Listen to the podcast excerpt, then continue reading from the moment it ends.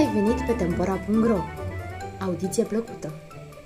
Mărul care râde și mărul care plânge.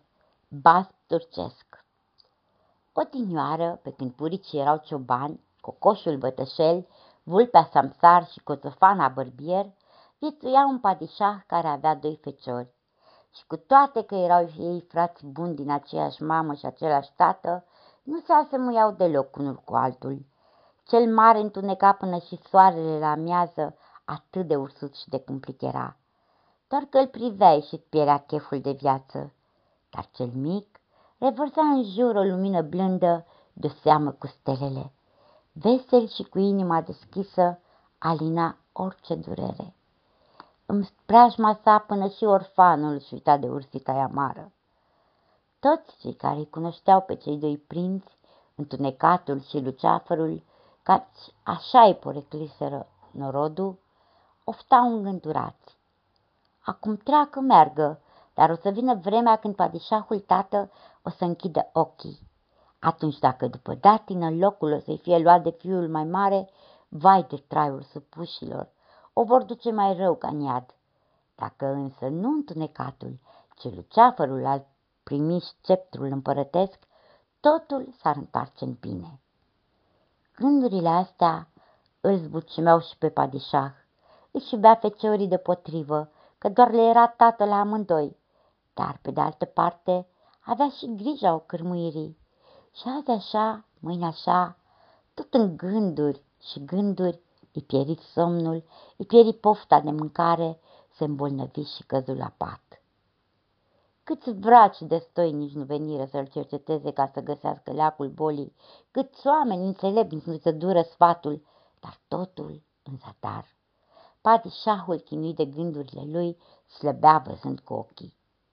Într-o zi, un cercetător străin se opri la porțile seraiului cerând de mâncare și cum luceafărul se afla pe aproape și îl văzu, îi dărui chiar el cu mâna lui o mulțime de merinde și pe deasupra și un pum cu galbeni și unul cu arginți. Și din vorbă în vorbă, cercetorul află de boala padișahului. Ceru să vadă și el pe slăbitul stăpân și înainte de a părăsi seraiul, spuse clătinind din cap. Numai mărul care râde și mărul care plânge i-ar putea ajuta padișahului, altceva nu. De unde să iei mărul care râde și mărul care plânge când cu o clipă mai înainte nici nu știai că se află pe lume minunățiile astea? Dar luceafărul, care de mult nu mai putea răbda să se uite cu brațele încrucișate cum îi se stinge părintele, ceru învoirea să se ducă în lume să găsească leacul spus de cerșetor. Mai cu voie, mai fără voie, de silă, de milă, Întunecatul li se alătură mezinului și iată-i pe amândoi frații pornind la drum prin lume. Merseră ei ce merseră, până ce dă dură de o fântână, pe ale cărei ghizduri se deslușeau scrijelite niște litere. Se uitară mai bine și citiră. Cine merge pe poteca din dreapta, se duce și vine. Cine merge pe poteca din stânga, se duce dar nu se mai întoarce. Sosise ceasul despărțirii pentru cei doi frați și ca să știe la înapoiere unul de soarta celuilalt, își scoaseră fiecare din deget inelul și îl puseră sub un bolovan de lângă fântână, care, cum se întorcea, trebuia să dea piatra la o parte și să-și ia inelul. Și frații își văzură mai departe de drum, așa cum se învoiseră. Întunecatul o apucă pe poteca din dreapta, luceafărul pe cea din stânga a drumului fără întoarcere. Și umblă, și umblă el zile lungi de vară, din zor și până în seară, fără să se întâlnească cu nicio vietate. În a patruzecea zi de colindat, dădu peste o poiană întinsă în care păștea o turmă de oi. Se apropie de ciobanul turmei și de dubinețe. Pacea să fie cu tine, uncheașule. Și cu tine, fătul meu. Dar ia zi, ce vânt te mână prin locurile astea, că eu de atâția amar de ani de când trăiesc, n-am văzut pe aici picior de om. Atât a așteptat luceafărul să-și descarce sufletul cuiva. Început dar să spună păsul și vorbi despre boala padișahului tată cu atâta durere încât până și ochii ciobanului se umeziră. Tare aș vrea să te ajut să-ți vindeci părintele, dar nu știu cum aș face. Mărul care râde și mărul care plânge se află chiar în atacul domniței din seraiul padișahului meu. Te-aș duce până acolo, dar vorba e cum să intri înăuntru, că la poartă în fiecare seară mă oprește și îmi numără mioarele. Chipzui și chipzui ciobanul și până la urmă nu dă iar firul vorbei. Ia stai, nițeluș, vezi burduful ăsta mare?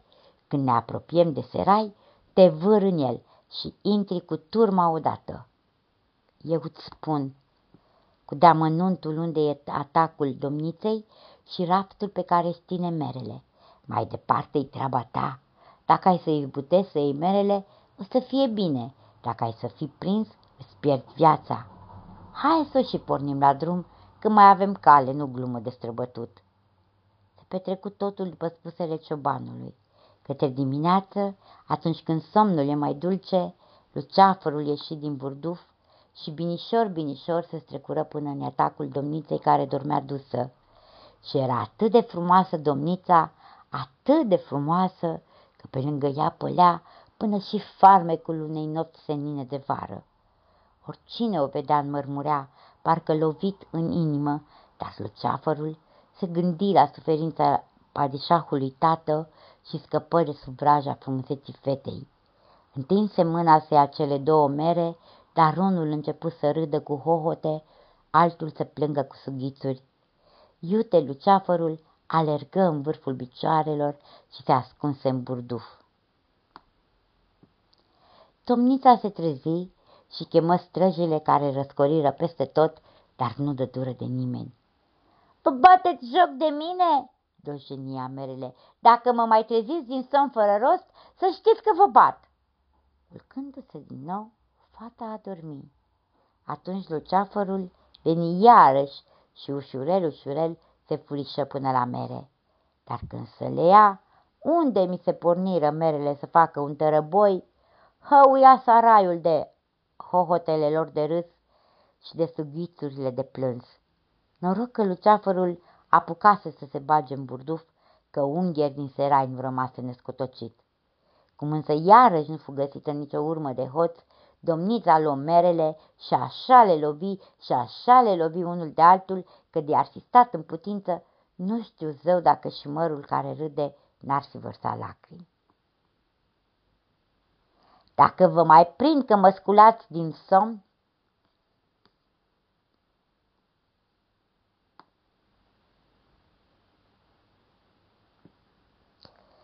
vă tai în bucăți și vă mănânc. Așa se făcu că, după ce se liniști tot,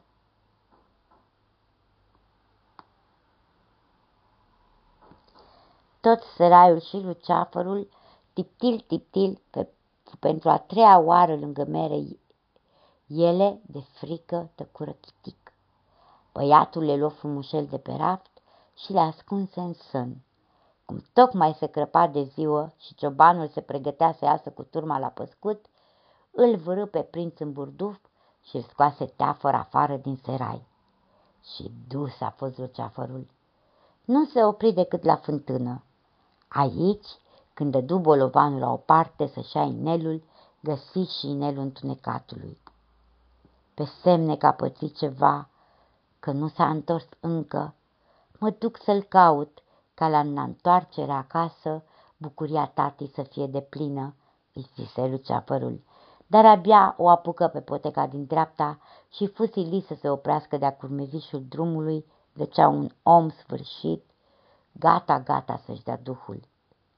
Luceafărul nu așteptă să-i se ceară ajutorul.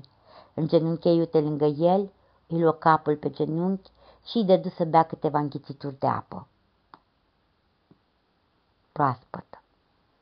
Într-o clipită, omul se învioră, deschise ochii și grăi. Tinere, tinere, nu-i nevoie să-mi spui cine e și ce cauți, că eu le știu pe toate. Nu mai zăbovi și dorește spre patișahul tată să-l mai prinzi în viață, Cât despre fratele tău întunecatul, degeaba îl mai cauți. Când a trecut pe aici și eu zăceam în praful drumului, i-am cerut ajutor. În loc de asta, a ridicat biciul asupra ca prin lovituri să mă silească să mă dau la o parte. Atât l-am rugat, atât l-am rugat să mă cruțe, să-i fie milă, dar în zadar. N-ai inimă de om, ci de piatră, i-am zis eu atunci, în piatră să te prefaci. Și să vezi minune, la fiecare lovitură de bici pe care mi-o dădea, se preschimba puțin câte puțin în stană de piatră. Acum piatră, ca toate pietrele fratele tău mai mare, întunecatul, tu aleargă la părintele tău să nu-ți fie zadarnică truda. Și după ce vorbi astfel, omul din drum se făcu nevăzut. Luceafărul înțelese că n-are încotro. Se întoarse la fântână, luă și inelul întunecatului de sub bolovan și se îndreptă spre casă. Ajuns lângă patul de zăcere al padișahului tată, scoase din sunt merele. Cum le atinse, acestea începură să facă ce știau. Unul, adică să râdă, iar celălalt să plângă și pe loc puterea prinse să se înfiripe în trupul bolnavului. Dar întunecatul, fură primele cuvinte rostite de padișah după atâtea zile de suferință. Trebuie răspuns, luceafărul i arătă inelul, iar tatăl pricepu pe dată că nu mai are în viață decât un singur fiu. Și tare îl mai duru inima, dar dragostea nemăsurată a luceafărului și tovărășia celor două mere năzdrăvane îl ajutară să biruie și cumpăna asta.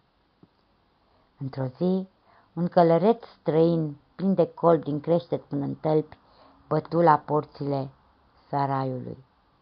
Spunea că vine de departe, trimis de o domniță să străbate lumea cu un șirac de mătănii, până va da de omul care, povestindu-și viața, are de spus atâtea pățanii câte boabe au mătăniile ei. Înseamnă că acela, zicea domnița, e hoțul mărului care râde și al mărului care plânge, fără de care ea nu poate să trăiască.